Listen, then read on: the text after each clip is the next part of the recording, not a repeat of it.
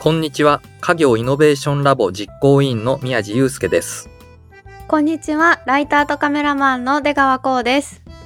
NN 生命がお届けするファミビズラジオ新しい家業の話。この番組では先代から受け継がれてきた家業、すなわちファミリービジネスの新しい継ぎ方、今までにない関わり方を実践しているゲストをお招きし、家業に関するちょっと面白い取り組みを紹介していく番組です。過去の伝統を受け継ぎながら未来を作り出していく。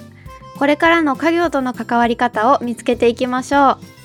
さて、前回に引き続き、そば島製缶株式会社の石川隆也さんをゲストにお招きします。今回も Yes We Can 家業改革の肝は意識改革にありというテーマでお話をお聞きします。意識改革ね。なかなかこれっていうのはないかもしれないんですが意識改革できたなぁと今思えばあることとか何か印象的なこととかありますか？そうですね。意識改革を意識して行うってやったことがないんですけど、今振り返ってみればというと、実家に戻ってきて、やっぱり美味しい豚としてね、うちはブランド化していこうという時に、まず親父になんでうまいのかというのをヒアリングしてまとめて、それをお客さんに伝えていくわけだけど、バーベキューイベントを開催してね、友達に来てもらってバーベキューをやると、みんなすごい美味しいと、いろんな感想をね、くれるわけじゃないですか。で、直接ね、親父に、当時親父もね、みんなに食べてもらったりとかね、して、コミュニケーション取ってくれてたんで、話をすると親父は喜ぶわけですよ。今までね、感想なんか聞いたことなかったからさ、直接感想を聞いて、ああ、うちの豚うまいんだと思って、無口だった親父がもうよく喋るようになったよね。お客さんにこう説明したいからね。それから、もっと美味しくしたいっていうことで、毎回飼料を変えてね、その都度成分分析をかけて、今の味にたどり着いてるんで、実は宮地豚を始めて一番変わったのは、親父なんだろうなというふうに僕は個人的にはね、思っているわけですよ。じゃあその時の意識改革が宮地豚を作ったと言っても過言ではないそうですね。今の味はまさにそうですよね。だからそれを意識してね、お客さんと触れ合わせれば親父はもっと美味しいものを作りたいって思うだとか、よく喋るようになるだろうとか、そんなのは正直意図してやってたわけじゃないんだけど、結果振り返ると、あ、そういうことだったんだなというふうに感じるわけですよね。素晴らしいじゃないですかちょっと私も今話を聞いていて家業の魅力を聞いてみるっていうのはすごいいいコミュニケーションなんだなと思いましたはい。それでは始めていきましょう。ファミビズラジオ、新しい家業の話ススタートです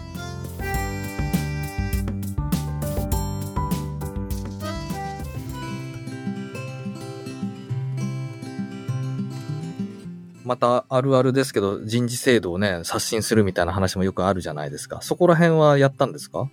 人事制度は結論的には今、まだやってなくって、えっ、と、後繰りにしました。おっしゃる通りで、みんな評価制度欲しいとか、適切に評価して欲しいとかっていう声がやっぱり家業が入ったりすると大きいと思ってて、先代の時はもう鉛筆なめなめで、まあ社長のお気に入りだけなんか上がってって、なんだあれこれは、みたいな、正しくやってくれとかっていう要望が多分多いと思うんですけど、で、僕もやっぱ漏れなくそう言われてて、やろうと思ってたんですけど、そもそもですね、会社の理念とかも何にもない状態で、そういうのやっても絶対うまくいかないだろうなっていうのをなんか思ってですね、ただ人事制度作っただけっていうパッチワークになると思って、最初そこじゃないよなって思ったって感じですね。僕、学生の頃は、まさにそういう人事制度とか、組織論とか学んでたんですけど、人事制度とか組織論で一番大事なのは、最も大事なのは組織の理念で、それから全て紐づいて制度とかも作られるっていうことなんで、まさにおっしゃる通りで、理念がないのに制度作ったらやっぱダメなんですよ。ああ、よかった。間違ってなかった。うん。いや、でももうかなり本質ですね。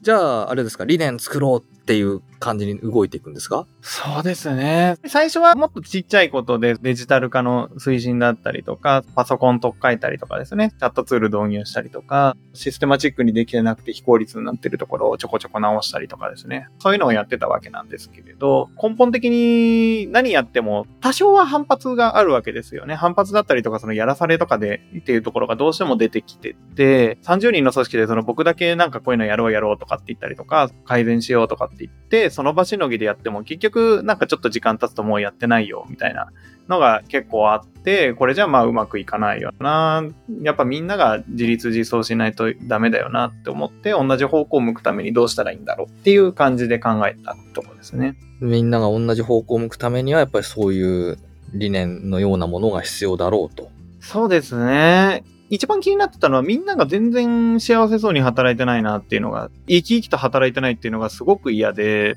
僕まだついてないわけですけど、自分が社長になって働いてもらう会社で、そこの人たちが全然幸せだと思ってなくて不幸で、経営者とか一部の人だけがそのプリビレッジでベネフィットもらってるみたいなのってすごく嫌で、自分の会社で働いてもらう以上は、すごく心豊かで人生楽しんでほしいなって思いますし、仕事にも意義を感じてほしいと思いますし、やっぱそうなると一番最初に大事なのって、何のために自分たちが仕事してるかっていうですね、ゴールデンサークル理論的なところからやるのがいいんじゃないかなっていうのは、やっぱ思ったっすね。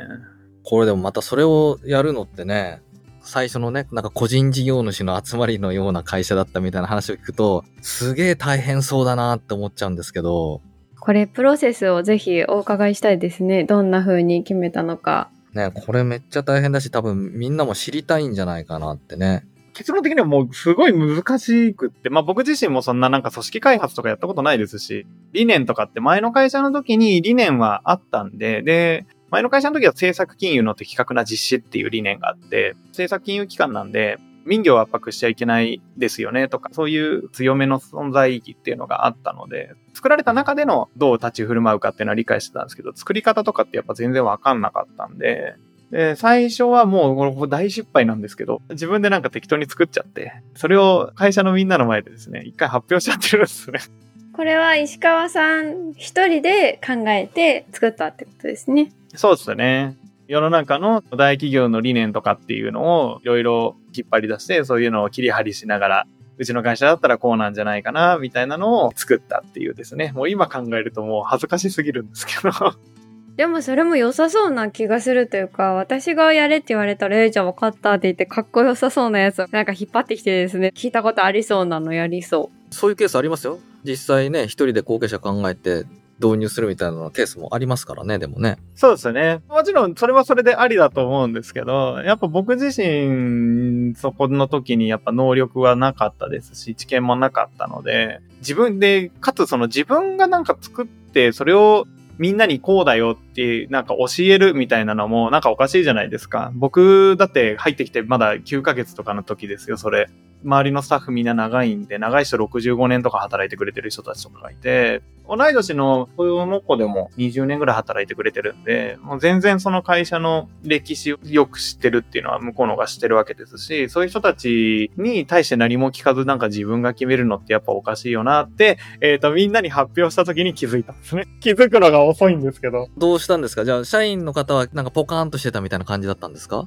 そうっすね。最初ポカーンってしてたと思いますね。で、ただやっぱその時に違和感はすごくあって、で、発表する前からもちょっとこれダメだなって思ってもいたので、一応その発表した時には、仮ってつけといたんですよ。こういうものって大事だよね、みたいな概念だけとりあえず説明して逃げたって感じですね。あ、でも、次につながるような感じですね。ギリギリで気づいた。ジャブを打ったって感じですね。で、逃げ道残しといたっすね。ああ、よかった。ここでストレート打ってたらカウンターで沈んでたみたいな。そうですね。一回持ち込んで、それがもうしょぼかったのをいきなりやらされたりすると、多分スタッフの人たちも二度とやりたくないって思うと思うんですよね。だから、あ本当にあの時ね、それ正式リリースとかしなくてよかったなと思いましたけど。いや、これもまた勉強になりますね。そうですね。ワンチャンスだと思うんで。じゃあそれで、あ、みんなで作んないとダメだって思ったっていうことなんですかね。そうですね。歴史もやっぱり大事だなってすごく思って、僕が作るものじゃなくって、やっぱりみんなの思いと過去の会社の歴史と、当時116年ですけど、116年繋いできてくれた人たちが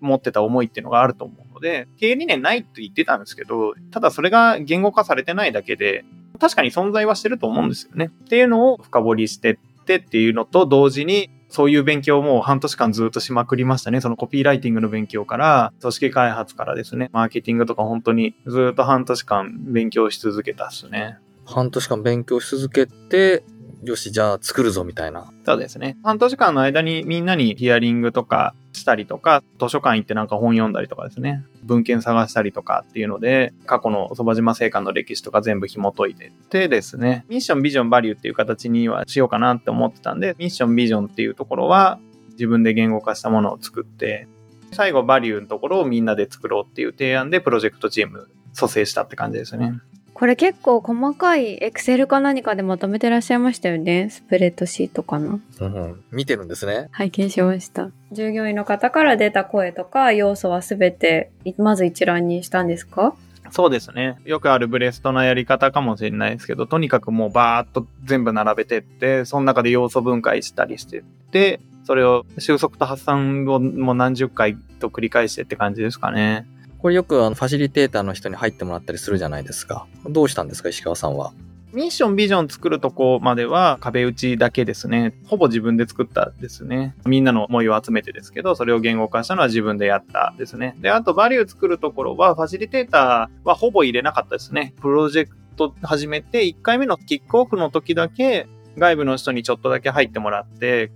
ブレストのやり方みたいなのを1回ファシってもらいましたけど、そこだけですね。それ以外は、当時お財布事情も結構しんどかったので、超ミニマムプランっていうやりましたね。うん。いや、でもみんなね、いや気になると思うんですよ。そのね、やミッション、ビジョン、バリューが大事だからね、いや、自分の会社にも作ろうと思う人も多いと思うんですけど、じゃあいざね、どうやって作ればいいんだっていう話じゃないですか。見当つかないですよね。そうですね。いや、だから、今の話もね、すごい、ミッション、ビジョンは自分で最後ね、言葉を固める形をやったけど、基本的には歴史を紐解いてみたりだとか、社員から一人ずつ話を聞いて、会社の歴史とか、その社員のどんな思いで仕事してるのかとか、そういうの聞くんですかねどこら辺が重要なんですかねいやいや、もう、ありのままの思いです。みんなの仕事に対する思いとか、誇りとか、みんなもやっぱりそうやって喋っても言語化はできなかったりするんですけれども、だけどやっぱそういうヒアリングしたタイミングだけじゃなくっ、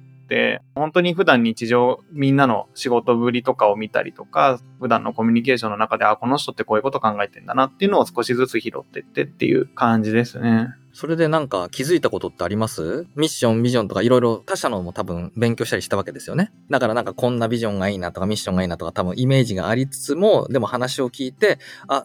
やっぱこうだなとかそういう気づきが自分の中にあったと思うんですけど。そうですね。まず一つ、もうすっごい驚いたのは、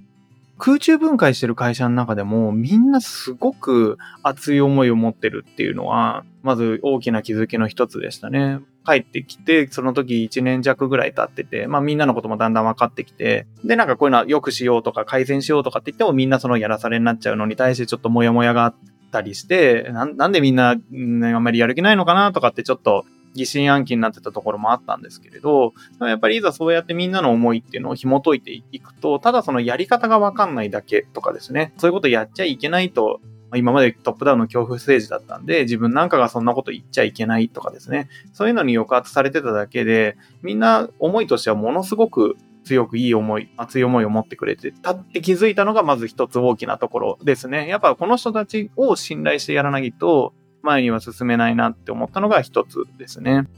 で、あとその MVV のあり方みたいなところで言うと、まあ、いろんな大企業が決して悪いわけじゃないんですけど、どうしても組織が大きくなると、ステークホルダーとか気にしなきゃいけないところがすごく多くなるので、ありきたりになるのかな？おっしゃる通りですね。あの、すごい丸い角の取れた言葉になりがちだと思うんです。言葉の連動っていうのもすごく大事ですし、それの価が取れてないぐらいでちょうどいいと思うのでですね、特にその中小企業とかだったらですね、株主は自分しかいない、自分たちしかいないわけなので、まあそれで本当に自分たちの腹落ちする言葉でちゃんとやる。世の中の平和のためにやるとかですね、社会貢献のためにみんなで頑張るみたいなそういうミッション、ビジョン、バリューではなくって、自分たちの本当に心から出てきた言葉で作りたいって思ったのは一つと、説教になっちゃ絶対いけないって思ってましたね。社訓みたいなのになりがちですよね。そう。MVV って、僕もそのいろんな人と話する中で、コンサルの人とかとも話することあったんですけど、やっぱり MVV とかああいうのを組織改革のツールって見てるとダメだなって思いましたね。やっぱ一義、どこを起点にするかっていうとこなんですけど、組織を良くしたいから会社の利益を上げたいからとかですね、そういうので MVV を導入しようとかっていうのだと多分目線が全部ずれるんだろうなと思ってて、やっぱ一番はその会社に関わる全ての人が幸せになることだと思っていて、っていうとやっぱまずスタッフの人たちがまず生き生きと働いて、本当にやりがい持って働いて、そうすると初めていいものが生まれるので、それで世の中の人にもっと喜んでいただけて、それに対する対価として利益っていうのが多分最終的には結果として出ると思うんですよね。ってなると、やっぱ一番最初にフォーカスしなきゃいけないのって、そこのスタッフの人たちが本当に生き生きと働ける世界を作るっていうことだと思うので、経営者のエゴっていうのは一回置いとかないといけないと思ってますね。いや、素晴らしい話だなと思って。組織改革のツールじゃなくて、思いそのものなわけですもんね。理念ってね。おっしゃる通りです。そこになんかね、こいつらを操作してやろうみたいなのがあったら、もうその時点でおかしくなるわけですもんね、やっぱりね。そうそうそう。もう、そういうやらされ理念とか最悪じゃないですか。自分の考えまでコントロールされるのかって、その行動もマニュアルでコントロールされて、でも自分のその働きがいまでも経営者に奪われるって、到底その人間性っていうのを尊重してるとは思えないんですよね。うん。いや、でも本当に、いや、いい話ですよ、今日は。終わってしまう、終わってしまう。いや、ありがとうございました。また終わっちゃった。これ出来上がったミッションの世界にカンをって読むんですか？キャンをって呼んでるんですか？キャンをですね。どんな思いを込めて改めて説明するとしたら？世界にキャンを文字通りで、カンって、カンカンのカンって英語で CAN でキャンなんですけど、一つ思い、あの表面的に書いてある文字で読んだ思いとしては、116年間缶を売る会社だったわけですよね。CAN っていう缶を売る会社だったわけですけど、やっぱ僕らの存在意義ってそれで生き残ってきたわけじゃなくって、キャン、まあ、つまりはその負の解消っていうんですかね。っていうのをやり続けてきたことで選ばれて生き残ってきた会社だっていうふうに定義したって感じです。で、具体的には、もともと、うちの会社ってその中堅ポジションなんです、業界で。で、かつその缶の生産、ちょっと専門的な話になりますけど、缶の製造ってですね、専用の量産装置を使ってっていう業態なので、差分が出るのが、あの QCD の部分がやっぱ強くなるわけですよね。クオリティコストデリバリーですね。ってなると、やっぱスケールが大きいとこが強いじゃないですか。なんですけど、うちの会社は中堅ポジションなんで、いわゆるみんながもう大ロットで取ってきてくれば一番仕事楽だし、たくさん稼げるみたいなところが取れない会社だったんですね。なんでその大手のところで、いや、そんな小口やらないよって言って断られた来たお客さんを今までずっと拾ってきて、対応してきて、や、できるようになってきたっていうのが歴史であるわけですね。で、実際うちの会社の中見てみると、カンカンってまあいろんな丸い缶とか四角い缶とか大きい缶とか、ちっちゃい缶、いろいろあると思うんですけど、缶の会社によってはもう、大きい四角い缶しか作りませんとか、ちっちゃい丸い缶しか作りませんとかってあるんですけど、うちの会社は全部作れる。でもめちゃめちゃそれってコストかかるんですよ。ちっちゃい缶を作るためにはやっぱりその専用の機械を入れたりしなきゃいけないし、金型とかを交換するの頻度も増えるわけですから。だけど、それでもお客さんの思いとかっていうのに応えていきたいっていうのをみんなが貫き続けてきたっていう歴史があってですね。やっぱもうこれはっていう思いを込めて世界にキャンをっていうミッションになってるんですね。うちに案件持ってきてくれれば全てできますよ。そうですね。石川さんは最近のご活動ではご自身で欲しいなと思った赤ちゃんのグッズを入れられる缶を作ったりされているんですよね。ソットっていう名前ですけど、赤ちゃんの思い出とかを入れる専用の缶っていうのは5月にですね、発売したですね。宮地さんにご紹介すると、周りに北欧デザインのすっごい可愛い子供の妖精の柄がもう入ってて、カンカンというよりはもう一つの入れ物として成立しているようなもので、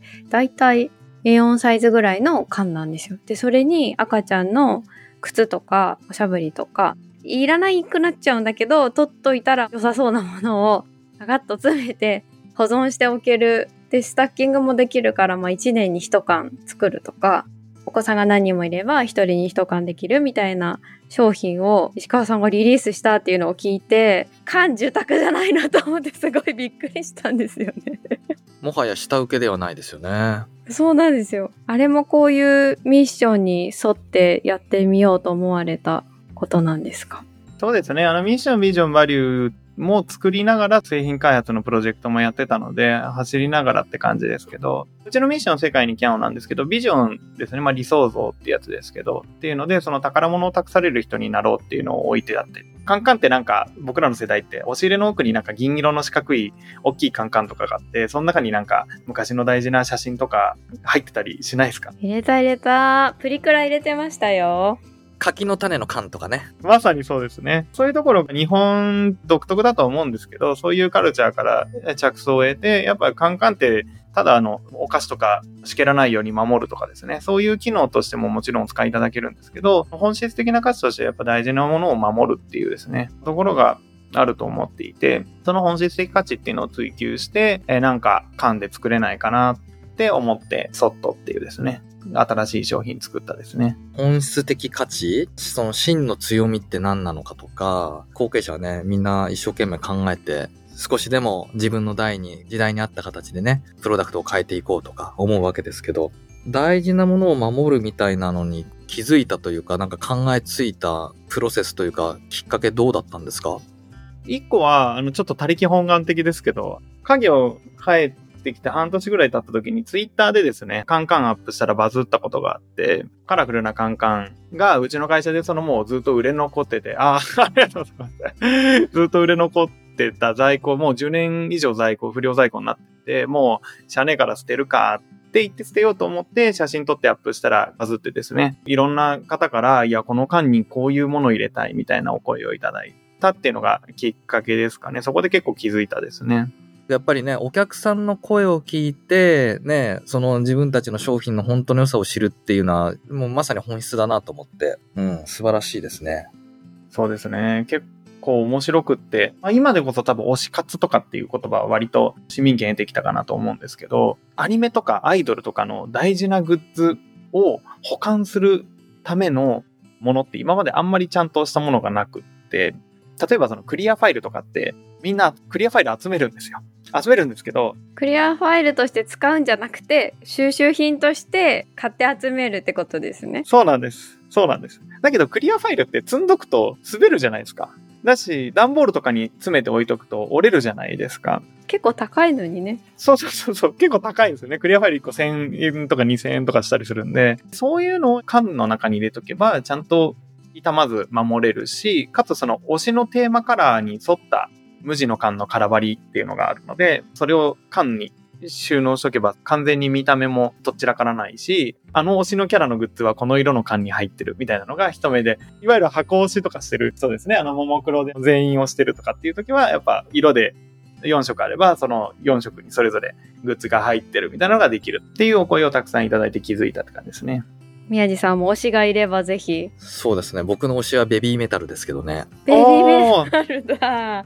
いいですね。じゃあ黒ですかね、缶はね。黒です、黒です。はい。見分けつかなくなっちゃう。全く関係ないことぶっ込んでしまいました。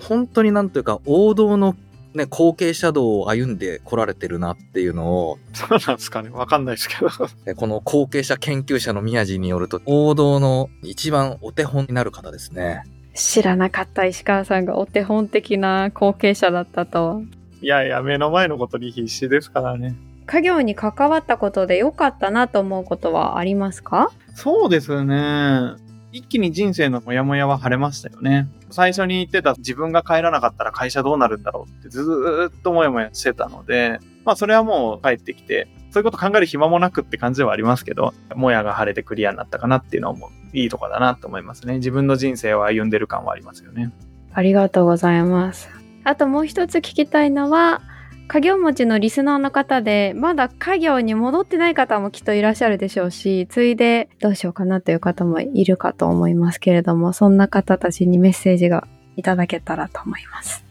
家業って、まあもちろんね、その先代と揉めたりとか、既存の従業員さん、番頭さんとかとね、ぶつかったりとかって大変なこともいっぱいあるとは思うんですけど、自分にしかできないですね。世界でもう自分にしかできない仕事っとも言えると思うんですよね。そこで自分がでも何やるか、やりたいかどうかっていうのはまた別なので、別に無理して継ぐ必要はないと思うんですけど、自分の人生をかけてでもやってやりがいのあるものだと思いますし、やっぱそれでね、自分が思う社会にとって価値があるんだっていうことを、あの、旗振りができる仕事っていうのは、まあ、なかなか世の中にもないと思うので、そういう組織を作ることができるっていうのは、とてもやりがいがあって楽しいことだと思いますので、勇気が必要だとは思いますが、家業入って頑張ってくれる人が増えていくといいなって思いますね。ありがとうございます。まだまだお話を続けていきたいところですが、石川さんとのファミビズラジオはこの辺りまで。ぜひね、また後継者道をね、歩んでいる石川さんからお話をお聞きしたいなと思っております。石川さん、今回はありがとうございましたあ。りがとうございました。